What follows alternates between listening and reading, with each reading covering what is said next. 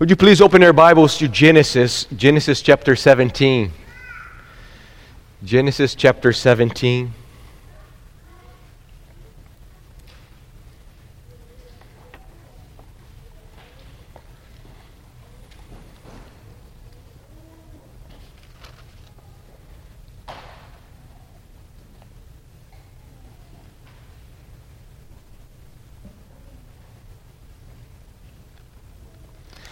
Want to invite you to stand if you can.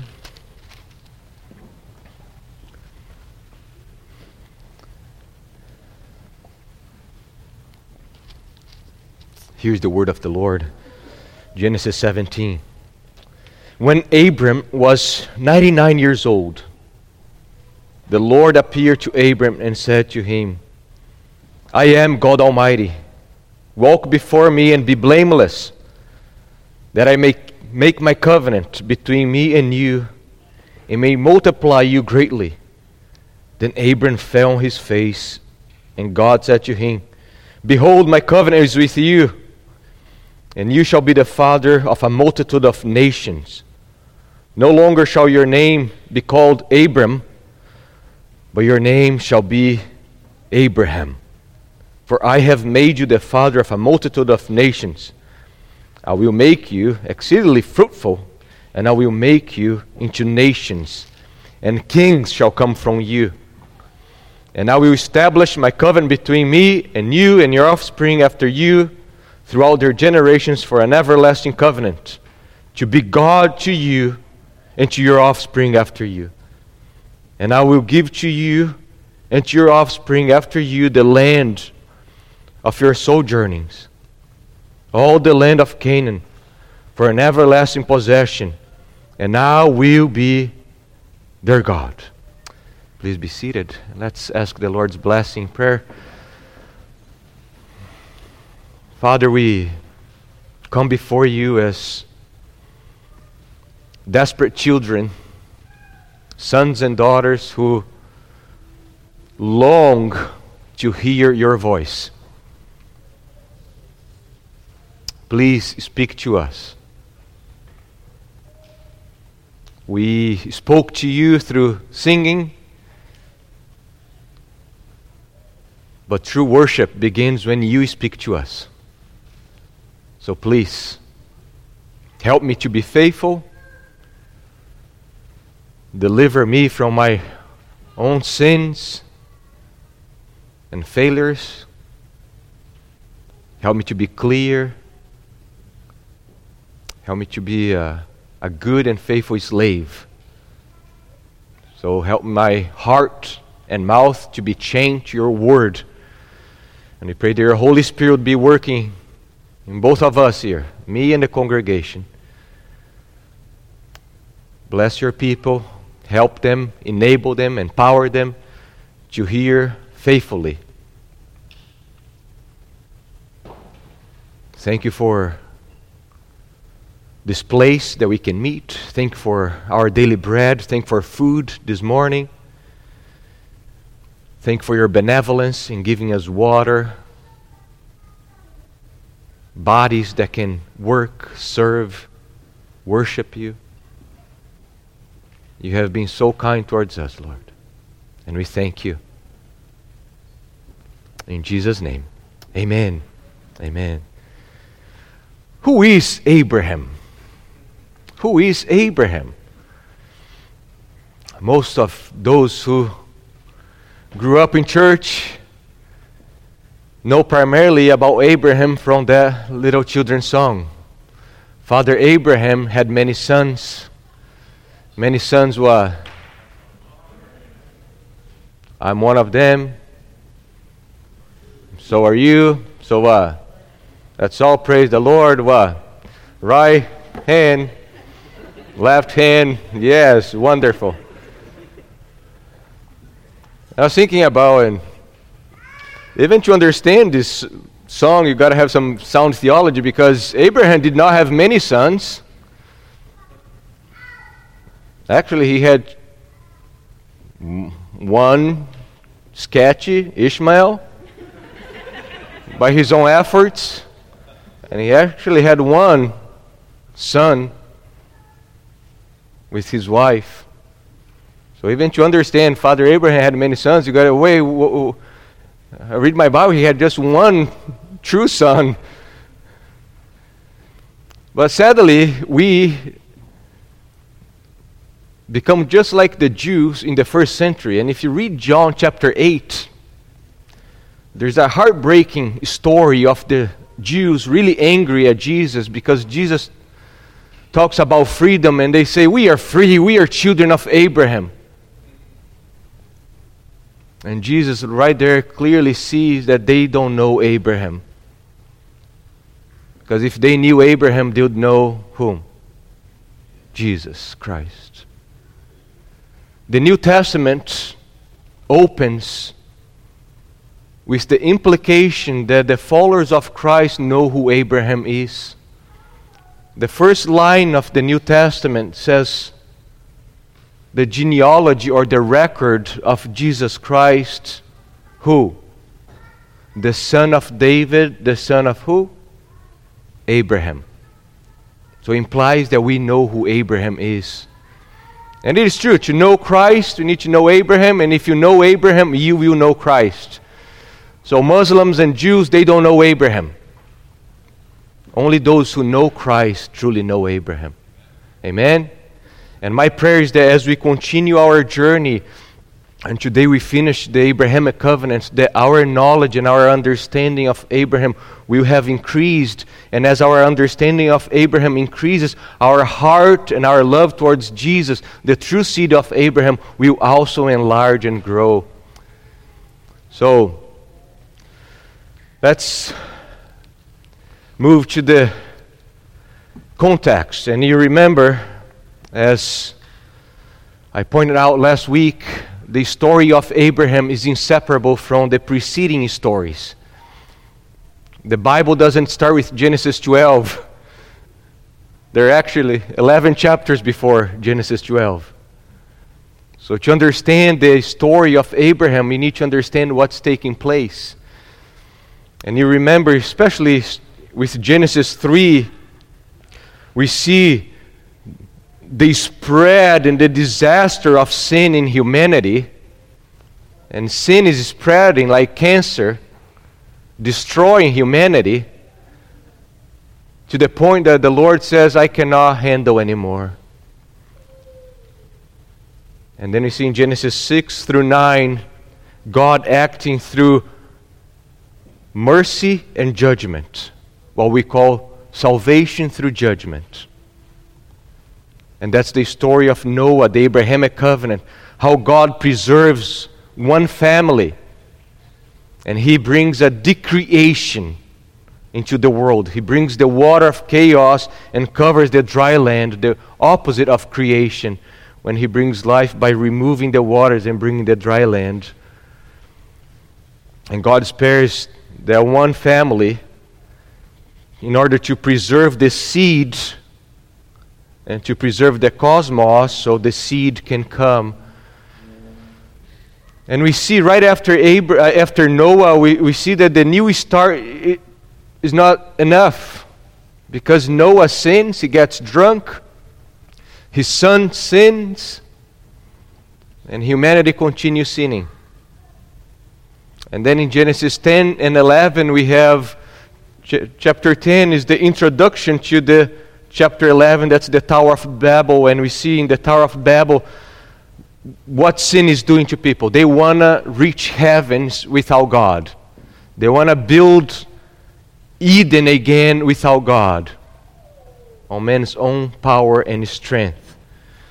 And it's in this context that God calls Abraham after his cursing and judgment, he brings this man to bring blessing into the nations that what happens in the Tower of Babel?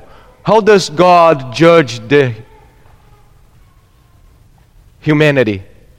How does God judge humanity with the Tower of Babel?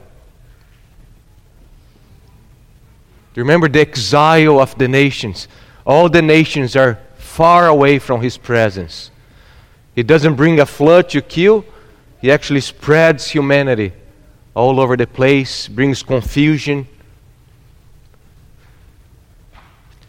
Daniel Hays, he says,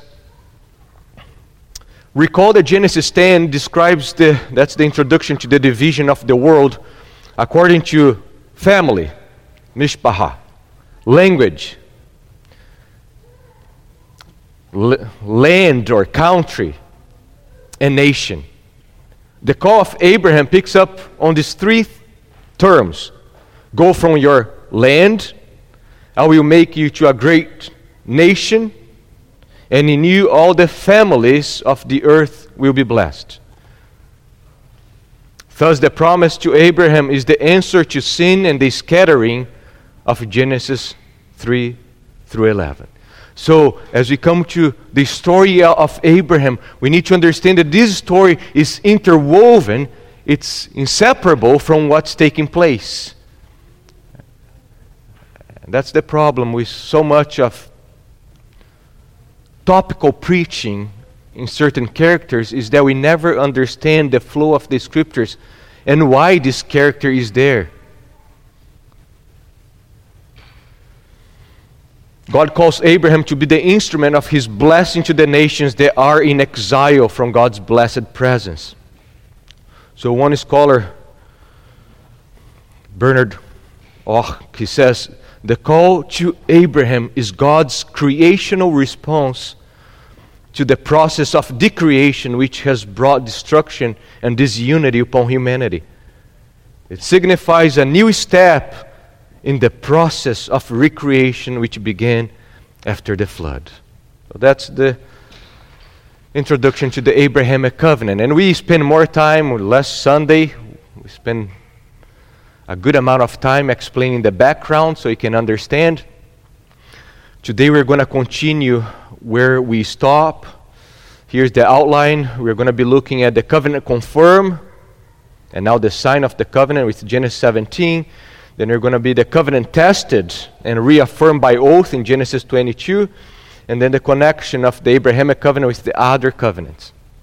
And I just hope that if you were not here last Sunday, that you either listened to the sermon, you watched the sermon, or you read the notes.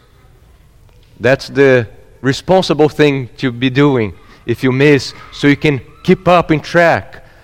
It's your responsibility as a church member to know where we are with the preaching, and even to hold the preacher accountable as you listen to what's being taught. Amen? So, and I'm not going to spend time reviewing chapters 12 and 15. We're going to move straight to verse to chapter 17 of Genesis. And Genesis 17 is very important. It's one of the most important chapters in the life of Abraham because here God will develop some of the major themes of his covenant that was inaugurated in chapter 15. Here, God is developing some of the promise that he spoke to Abraham in Genesis 12.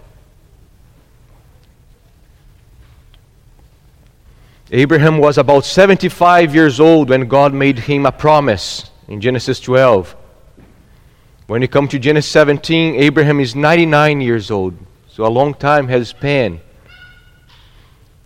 Not only that, look in your Bibles to Genesis 16, verse 16. That's just before chapter 17.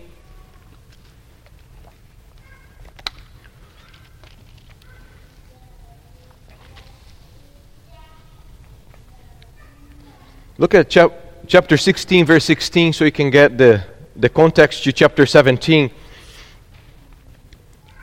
How old was Abraham when Hagar bore Ishmael? According to verse 16. How old was he? 86. And how old is Abraham in verse 1 of chapter 17? 99. For my mathematicians, brothers and sisters, what is the span of time here? 13 years. 13 years that we know nothing about Abraham. Look at that. There's one line separating verse 16 to verse 1. 13 years that we know nothing about Abraham. Isn't that amazing? The Bible doesn't tell us anything about him during this time here. 13 years. 13 years that we know that he's loving and he's caring and he's taking care of Ishmael as if he is the son of the promise. That's what Moses is telling us. 13 years. Get a 13 year old boy, and that's Abraham loving this boy, loving this son, believing that that's the son of the promise. And when you come to chapter 17, what does the Lord do? That's not the son of the promise. Some scholars think that Genesis 17 is a new covenant with Abraham. I disagree. Uh, Hebrew language and the canon of the scriptures disagree with this idea. So some people say that uh, Genesis 15 is uh, unconditional. It's an unconditional covenant, and then Genesis 17 is a conditional covenant. And then you have two covenants with Abraham. I completely disagree. The Bible is very clear that there's one covenant with Abraham. And what's taking place here is that the Lord is expanding. That's the word. The, the English translation, I do think, is very good when it says God is making a covenant with Abraham in chapter 17. It's a different Hebrew word. It means to reaffirm or uphold. And that's what the Lord is doing to Abraham. He's upholding that covenant that was established in chapter 15. And the Lord tells Abraham, after 13 years of loving, treasuring this boy, the Lord comes to him and says, No, that's not the boy. Sarah, Sarai will have the boy. And how do they react to that promise? They laughed at God. They laugh, the laughter. And God tells Abraham to name his son what? Isaac. What does Isaac mean? Laughter. One scholar says it's almost a reminder of the chaos and darkness that preceded the creation in Genesis 1. Abraham and Sarah, in their old and decrepit bodies and in their unbelief, they represent that chaos. Into that death and curse will come the laughter of life. And here is God's words to Abraham. When Abraham was, or Abram was 99 years old, the Lord appeared to Abram and said to him, I am El Shaddai, walk before me and be blameless. It's interesting, God calling him now to walk before him. In the Bible, sometimes we see God walking before his people, and that implies that God is guiding and protecting. What does it mean for a man to walk before God? Right? What does it mean, God telling you, walk before me? And I think Gentry and Wellum, they're right when they say, so Abram is to be God's agent or diplomatic messenger and representative in the world.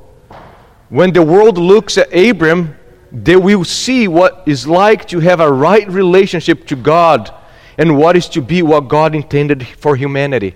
So he's walking before God. That means that he's representing God before humanity. Just like a priest or a king.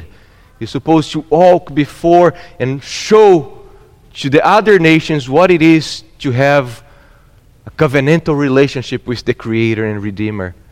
And it makes sense to especially because the, the place of the land when you look at the map and you, you think about the ancient world and the place where God is bringing Abraham and, and, and the, the land that he promised, that's right, Canaan.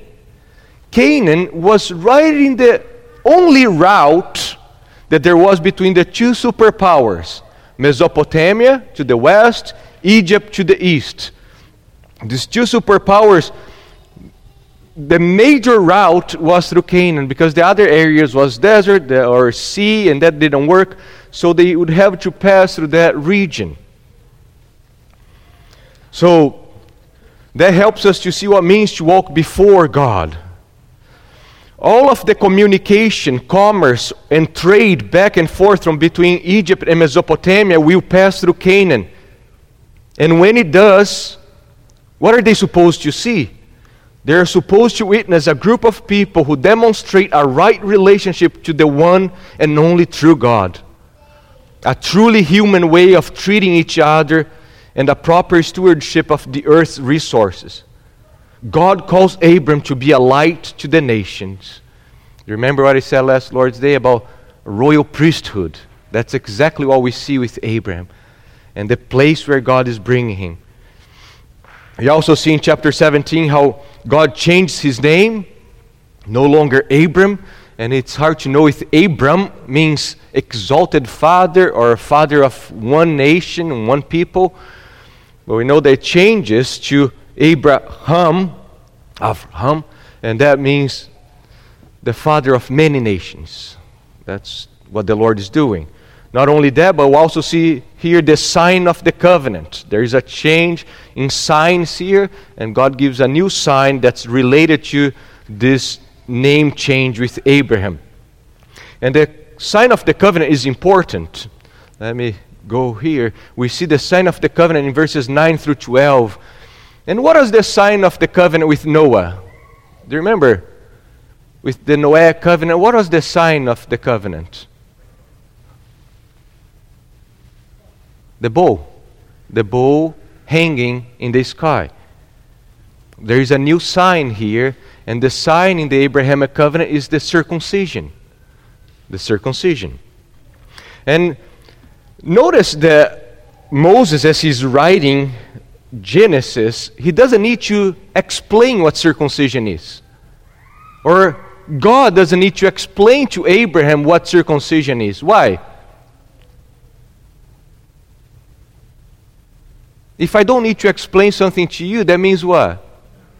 You know it. Exactly. So they knew very well about circumcision. That was practiced in the ancient world. And especially when you think about, okay, Moses is writing the Torah to a people that left Egypt. They were there for hundreds of years in Egypt. What did these people understand about circumcision? What is the meaning of circumcision in Egypt? And when you study, you, you see that circumcision in Egypt was very specific for those who were priests of the king. So the circumcision was deeply connected to priesthood, was a, a, a, a ritual of consecration to those who were in the temple and serving the gods as priests. So Gentry well, and they say, just as the king priest was the son of the God in Egypt and was consecrated to him through circumcision, Israel, as the firstborn son of Yahweh, has undergone and will undergo circumcision in order to be consecrated to his service. The Egyptian background would reveal to Israel that they indeed belonged to Yahweh as his firstborn son, since they had undergone circumcision just as the Pharaoh had. Only the priests were obligated to be circumcised in Egypt, but in Israel every male was to be circumcised on the eighth day, signifying that Abraham's family consists of priests. Later in the story, Israel is called a kingdom of priests and a holy nation. And then we see that Abraham, he acts just like a priest performs the surgery. The place of the sign is important too. Think about that. The place of the sign in the private part of a male. The seed promise is not a she seed, but it's what? A he seed. In Genesis 3:15, it's a seed, a male, a man who will come to undo the fall and the curse of God. That reminds that the seed is male. Also reminds that the seed comes from the union of a man and a woman. But this will be developed later to show that this male seed will actually be conceived without a father. But for now, for Israel, it's important to know because can you imagine? Every male, every male was the hope and expectation. Is that the seed promise? Is that the one promised in Genesis? There's also a negative side for the circumcision. The circumcision graphically portrayed the covenant curse of removing and cutting off those who were not loyal to the Lord. So when you walk through Genesis, we will expand more. I just want you to see because, and also, what day of when do they have to perform the circumcision? Eighth day. Eighth day in the Bible represents a new creation. It's after the Sabbath. You have six days, you have seventh, the Sabbath, and then the eighth day is a picture of, oh, we need to start again, a new creation. Implying that this seed will bring about the new creation that we so desperately need. And I have heard all sorts of ridiculous arguments for why you should circumcise on the eighth day and, and all sorts of things that has nothing to do with the teaching of the scriptures.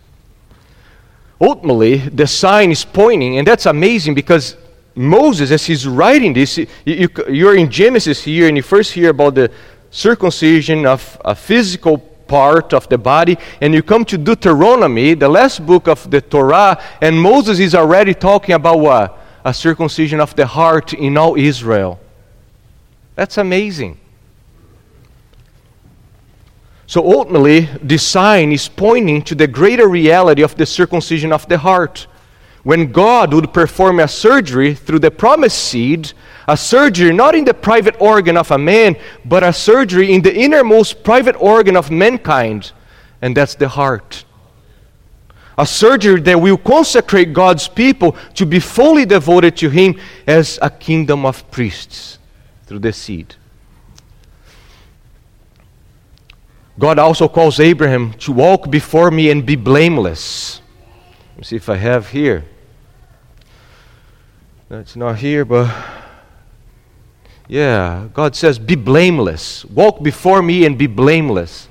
What does it mean to be blameless? We know that's deeply connected to the circumcision because God's call, God calls him to be blameless and then commands the circumcision and requiring Moses' obedience. So uh, Moses, no, Abraham's obedience. So you can see that blameless is deeply connected to obeying the Lord, trusting His promises.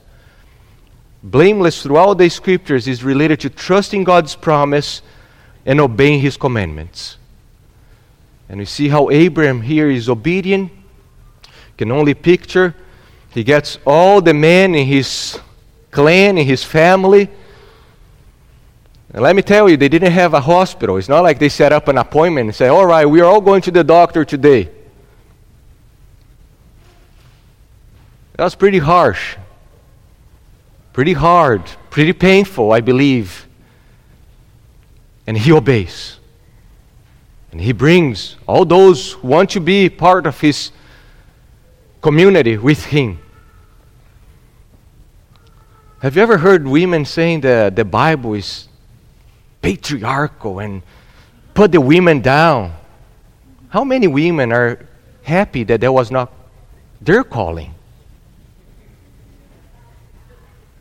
And let me tell you that there was female circumcision. There has always been this nasty, gruesome, sinful thing. And God does not call them. Just the male who will bear reminding us that a male will come to restore humanity, a better Adam, a greater Adam. And Abraham, he obeys, showing him to strive to be blameless before the Lord, but the obedience in chapter 17 of the circumcision is actually nothing compared to what's coming in chapter 22. So turn with me to Genesis 22. Genesis chapter 22. Because now the Lord is going to call and test Abraham not to cut off to cut off a little piece of his body, but to cut off his son, the seed. So when we come to Genesis 22, I like what Bill Arnold he says with Genesis 22 you have now reached the summit of the Abrahamic narratives in terms of both literature and theology. And I would say physically also, you reach the summit because we come with Abraham all the way to the top of Mount Moriah with Abraham. And Genesis 22 is basically bringing the whole story of Abraham together. Of course, he's going to die in chapter 25, but chapter 22 is vital in, in this story in the Abrahamic covenant because brings together the first call of Abraham. So it's very connected to Abraham to Genesis chapter 12.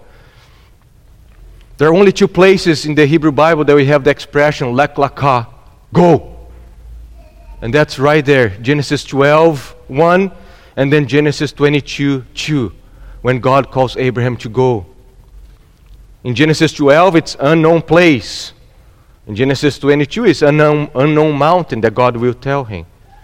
In Genesis 12, 2, God says the place he will show Abraham. In 22, 2, a place that I will tell you. In Genesis 12, the sacrifice is described with three elements country, family, and father's house. The sacrifice described in chapter 22 also has three elements your son, your only son Isaac, whom you love. Abraham obeys in chapter 12, Abraham obeyed in chapter 22. In 12, he's called to sacrifice his past, and then in Genesis 22, he's called to sacrifice his future. In Genesis 12, Abraham is described as a priest, the same in chapter 22, and God promises a great nation in both chapters bringing the story together of Abraham. It's interesting that in chapter 17, God comes to Abraham and says, I am wa El Shaddai. El Shaddai. We translate as God Almighty, but actually many Hebrew scholars they're not certain the meaning of Shaddai. And there are many, many faithful scholars that actually believe that the word Shaddai comes from the Akkadian Shadu, that means mountain. And we see Yahweh as the God of the mountain. And He is, throughout the scriptures, the mountain of the Lord, the one who is on His mountain, the God of the mountain. And remember that He expelled Adam and Eve from His holy mountain, He brought Noah to His mountain, and now in Genesis 22, He's calling Abraham to come to the top of the mountain of the Lord. Look in your Bibles, Genesis 21. Genesis chapter 21. What is the title in your Bibles of Genesis chapter 21? The birth of Isaac. Isaac's born. He's probably in his late teens by now. Genesis chapter 22. What we have? The call to sacrifice Isaac. That's all we have Genesis 22. And now the inconceivable, inconceivable takes place. In Genesis chapter 12, Abraham was called to sacrifice his past. And now in Genesis 22, he's called to sacrifice what? His future. And that's the gospel call. The gospel call is a call for us to put to death everything that is hindering us in the past and in the future from enjoying God's presence fully. So, my question is what's your hope for the future? What do you hold as your hope for the future? What do you have in your hands that you say, oh, my future will be good because I have this? Savings? Retirement plan, properties, rental houses, nice job. And the Lord can come in any second and just put to death that. And say, No, I love you so much that you're not going to be trusting these things for your future. And then look at chapter 22, look at verse 17. Here we see something new, a new element in the Abrahamic covenant. He says, In your seed, that's singular. In your seed, his male seed, singular, shall possess what? The gate of his enemy. Oh, if we are tracing this back to Genesis chapter 3, 15, where the seed will come, who is the primary enemy? The serpent. How is to destroy the gate of the enemy? But we are told in Genesis 3:15, this seed will truly crush the serpent's skull, the head of the serpent. So we see here a development of Genesis 3:15. Not only that, but you also see Abraham if he's going to have this seed and will be a royal seed, we see Abraham as a king, but primarily we see Abraham as a priest. Abraham is called to behave just like a priest. He builds the altar, he places the wood, he offers the sacrifice, he comes to worship the Lord on his mountain.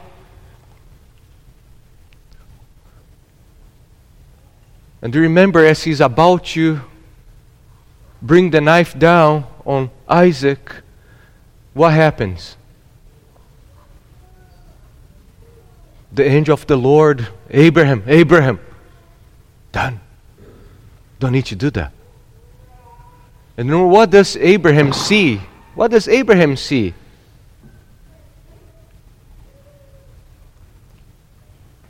A ram. He sees a ram. And what happens to that ram? It takes the place of the firstborn son of Abraham and Sarah. All these things are being developed throughout the scriptures and will be developed more. What is fascinating is where Abraham is. He's on Mount Moriah. So you have Mount Moriah in Genesis, and then if you get the Tanakh, the, the, the, Hebrew canon, and remember that the Hebrew canon has a different structure from the English canon. And in the Hebrew canon, the last book of the Bible is what? Chronicles. So you have in Genesis, and then you have in Second Chronicles 3 1, the, the author of Chronicles is telling us that Solomon built the temple where?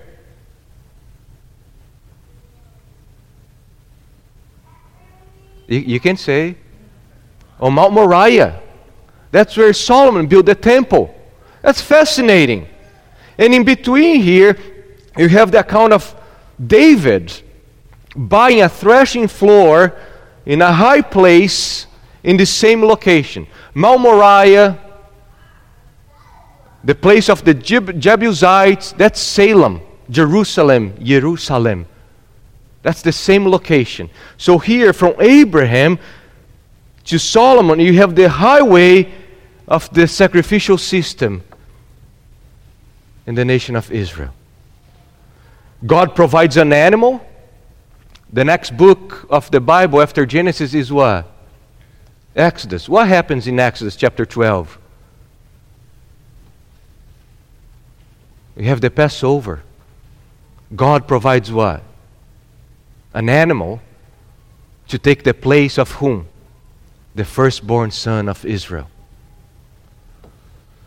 This theme is developed with the Day of Atonement, when a goat is sacrificed on behalf of the whole nation.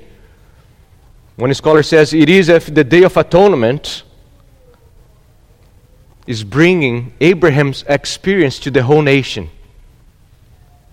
Israel, in the Day of Atonement, is also spared the knife.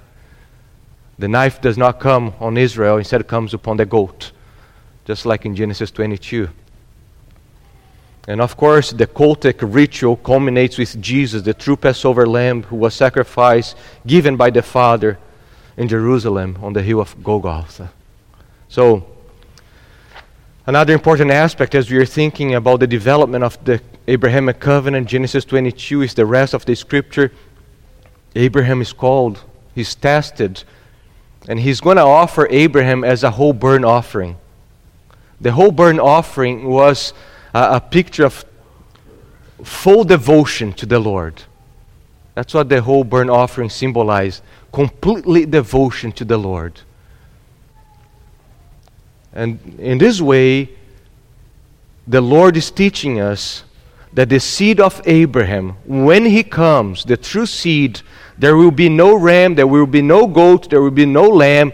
He will be that sacrifice. The billows of smoke and fire will consume the true son of Abraham. And that's exactly what happens with Jesus. There is no escape with him. Look at verses 17 and 18 of chapter 22.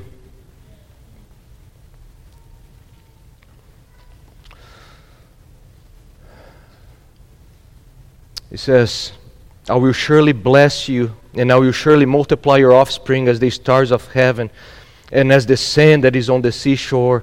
And your offspring shall possess the gate of his enemy. And in your offspring shall all the nations of the earth be blessed. Why? Why?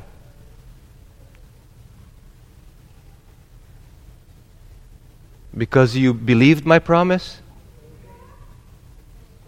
He obeyed. James, in James chapter 2, he takes this to show how Abraham was justified by works. So, do you remember in Genesis 15 we saw that Abraham was justified by faith? Do you remember that? We saw last Lord's Day? And Abraham believed God, and that was counted to him as righteousness. Wait a second. But now, the Lord is saying that he will fulfill his covenant promise because of his obedience. What is that?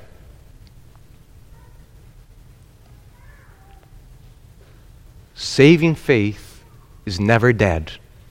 Saving faith is always a working faith. That's why I have an abomination towards people who say, Oh, yeah, he professed to be a Christian for years. Nobody can see any fruit of salvation, but he says he's a Christian. Sorry, that's not saving faith. Saving faith is a working faith, it's an obedient faith that's always transforming us to be more and more like Christ. So we need to be very careful because demons believe, James tells us, but they don't obey the Lord. Saving faith is always an obedient faith that shows itself through works. Amen? So, there's so much, and I need to move on. Uh, so, as a summary, we see how the major promises of the covenant towards Abraham is connected to Genesis 1 and 3. So all the major promises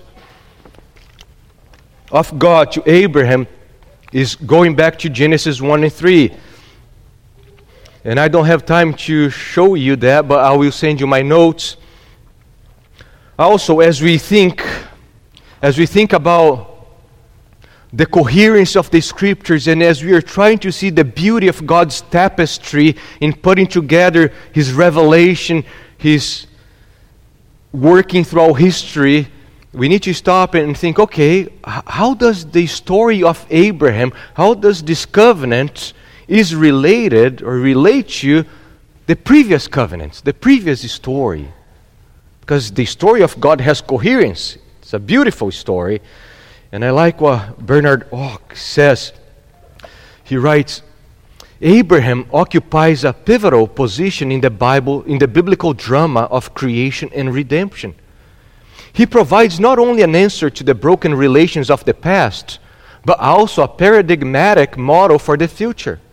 The Abraham narrative presents a microcosmic description of the history and destiny of Israel and sets forth the basic characteristics of its existence before God. Like Abraham, the people of Israel will be taken from the family of the nations and placed on a road whose direction and destination lie entirely in God's hands. A road which leads to a new land and a new existence.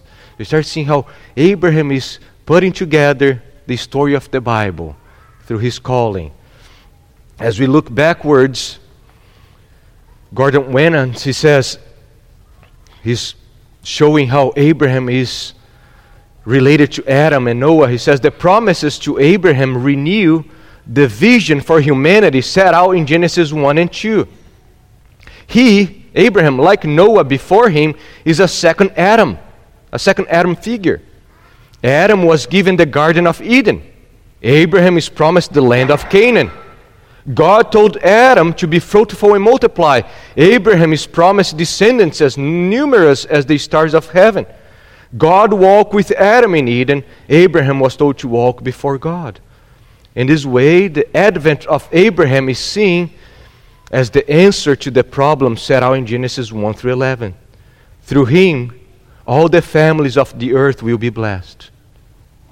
Not only that, go to Genesis chapter 12.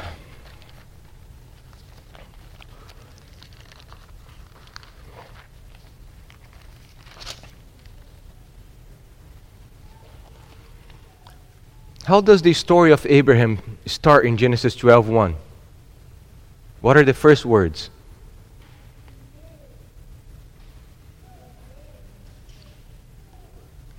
And the Lord said, How does the creation account go? And God said, and God said, and the Lord said. So you can see how Moses is placing Abraham as an agent of a new creation that's taking place and that will take place through his seed. And Paul takes this subject in Romans chapter 4. He explores Abraham and the new creation, God giving life to the dead womb as an example of this pattern that's being shown here. The Abrahamic covenant is attached to the Noahic covenant in the Noahic covenant, the covenant with Noah, God preserves creation for the coming of the seed. In the Abrahamic covenant, God now shows through which line the seed will come. This the line of Abraham. There are patterns, similarities between Abraham and Noah. And all of them, Adam, Noah, Abraham, so far, they all show themselves to be royal priests men who image God and who serve as priests before His presence. And as we look forward, so we are looking back, as we look forward, placing the Abrahamic covenant in the overall structure of the drama of the Bible, and as now we start looking forward how God is going to develop that, we see many similarities between Abraham and the nation of Israel. We saw some already. So, for example, God called Abraham on a three day journey to worship the Lord on the mountain. God called Israel on a three day journey to worship Him on the mountain. Dedication of the firstborn, dedication of the firstborn. Exodus, uh, Abraham, an Exodus journey from Babylon to the promised land. Israel, Exodus journey from Egypt to the promised land. In Abraham, we see the Lord saying, I am the Lord who brought you out of Ur in Exodus 20, we see the Lord saying similar thing to Israel I am the Lord your God who brought you out of Egypt. Both are called to sacrifice on the mountain of the Lord. Both are tested by God. Both have circumcision to show, to show consecration. And both are called to be royal priests.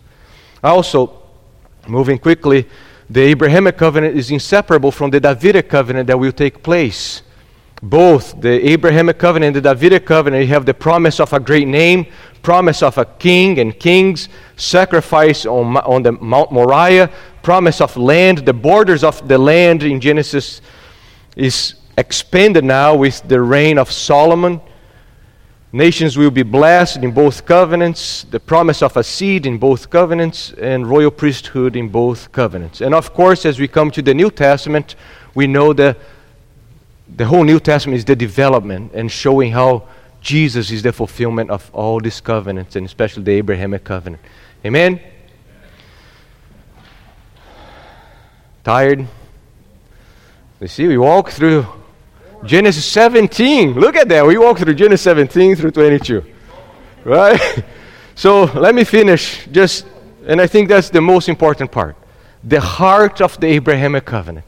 Sometimes we can get lost with all, all these things, and that's something I, wanna, I have been striving to show you how the main theme of the Bible is God preparing a way through covenants to have a kingdom of priests, a royal priesthood, men who will be his image bearers, expanding his kingdom, and as priests dwelling and enjoying his presence. And here's the heart of the Abrahamic covenant Genesis 17, 7 and 8. I will establish my covenant between me and you and your offspring after you throughout the generations for an everlasting covenant to be God to you and to your offspring. And I will give it to you and your offspring after you the land of your sojournings, all the land of Canaan, for an everlasting possession. And what does he say? What? I will be their God. Remember, that's the heart of the covenant promise. I will be your God. I'll be their God. They will be my people. That's the heart of the Abrahamic covenant. God is pledging to be all that He can be to His people. To be God to you means that God is saying to Abraham, I will be for you. I will exercise my deity for you, Abraham. I will be committed to you, Abraham. That's what it means. That's the heart of the covenant. God being for his people. Ultimately, the heart of the covenant with Abraham, all those promises, is God dwelling with him. I am God to you, and I will be their God. Here is an exercise. Define God. Get all the revelation that we have of God and try to define God. And as Brian, as Brian was praying earlier today, he was mentioning all the glorious attributes of God His mercy, His sovereignty, His kindness, His grace, his power. Start adding all those things together. Sovereign, eternal, almighty, merciful, faithful, love, holy, just. And then you put on your side. I will be your God. You have that on your side. And if you have that on your side, do you need anything else? So, how heartbreaking is to see so many Christians always always buy more junk, always in debt because they need more stuff. More stuff, more junk, more things, never satisfied with God and His presence.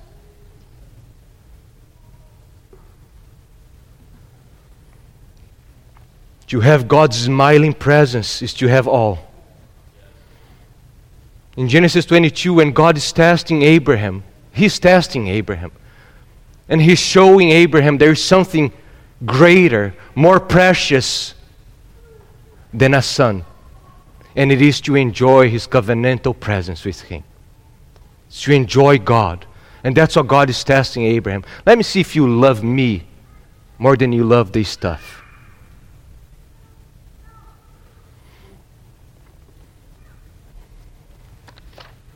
The major elements of the Abrahamic covenant all connect to God's gracious and covenantal presence. The land. What, what is the land but a place where God dwells with his people? What is the seed but the seed is Emmanuel, God with us? And what is blessing to the nations but enjoying his presence? Since the opposite of blessing is curse, and curse takes us back to Genesis 3, being expelled from God's presence. The greatest blessing is to enjoy God's presence. And that's why God commends Aaron as he's standing and he's blessing, giving the benediction upon the people. He says, The, the Lord bless you, the Lord keep you, and the Lord what? Oh, his face shine upon you. Enjoy, enjoy his smiling face. That's the heart of the covenant. To be God to you. I will be God to you. What an indescribable and indestructible gift. No wonder Paul says, if God is for us, what? Who can be against us? But you can change that. Because if God is not for you, it doesn't matter what you have. You can have the best relationships. You, ha- you can have all the money. You can have family loving you. You can have friends loving you. You can have comfort. And yet you have hell but if you have God, through Jesus, the seed. That's what Paul says. We have been blessed through the seed, Jesus Christ. Then we have God with us, God for us, and we can enjoy His presence. Amen. Father, we thank you for your love and your wisdom. How marvelous are your ways to call an old man, an old woman, to be the instruments, the vessels of this insane plan of salvation. It is indeed, indeed foolishness to those who are perishing. But to us who are being saved, that's a majestic, a beautiful story. The story of your gospel. Give us eyes to see the beauty of your word. Help us to devour your word and be fed with your word. Help us to put to death the desire to find fulfillment and satisfaction in, in entertainment and other stuff. Help us to be satisfied with your presence, Lord. That's why Jesus came, the heart of the new covenant. I will be their God, and they will be my people. And we have all that we need in you and more. Thank you, Jesus. It's in your name that we pray. Amen. Amen.